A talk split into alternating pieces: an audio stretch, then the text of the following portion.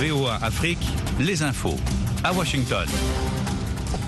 Il est 14h à Washington DC, 17h, 18h en temps universel. Rosine Mounezelo dans ce studio pour vous présenter ce bulletin d'information. Bon après-midi et bienvenue.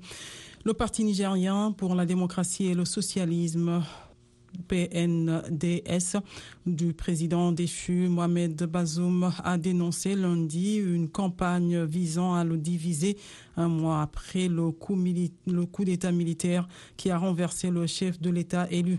Ces dernières semaines, plusieurs publications sur les réseaux sociaux ont évoqué le rôle supposé de Mamadou Issoufou, prédécesseur de M.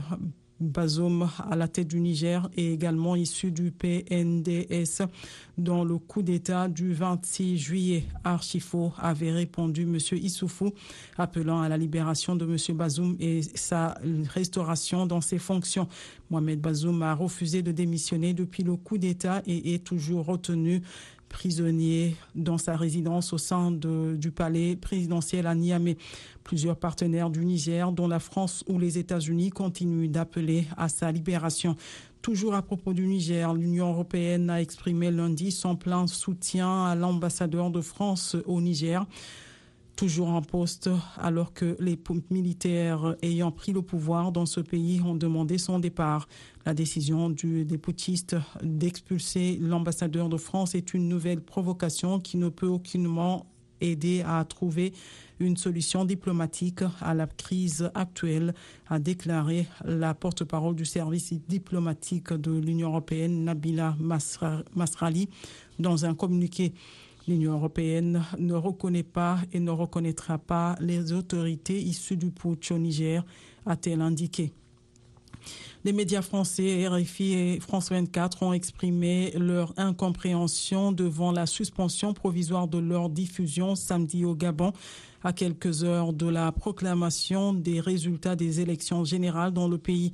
Dans la soirée, la chaîne de télévision publique citant la haute autorité de la communication avait annoncé l'interdiction provisoire de diffusion au Gabon des médias France 24 RFI et TV5 Monde auquel il est reproché un manque d'objectivité et d'équilibre dans le traitement de l'information en lien avec les élections générales en cours. Toujours au Gabon, le gouvernement a coupé Internet samedi soir et a instauré un couvre-feu en invoquant des risques de violence peu avant la fin de la présidentielle opposant le sortant Ali Bongo Ondimba à son principal opposant Albert Rondo Ossa qui venait de dénoncer des fraudes et d'exiger d'être proclamé vainqueur à l'issue du scrutin. VOA Afrique en direct de Washington.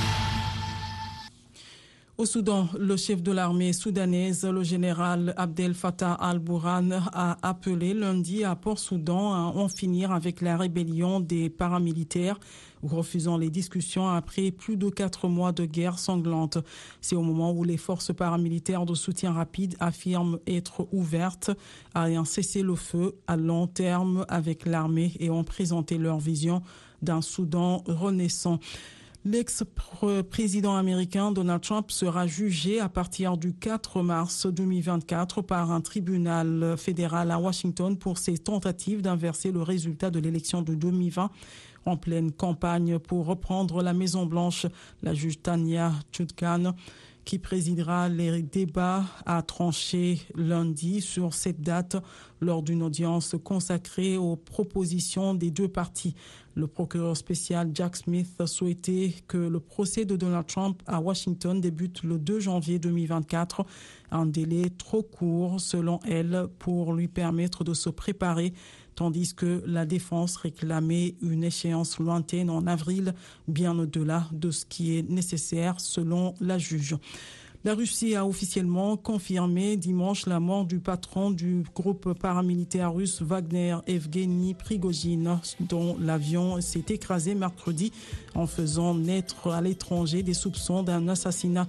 Cette confirmation intervient à l'issue d'expertises génétiques. De leur côté, les Occidentaux pointent du doigt le chef de l'État Vladimir Poutine, mais sans fournir de preuves.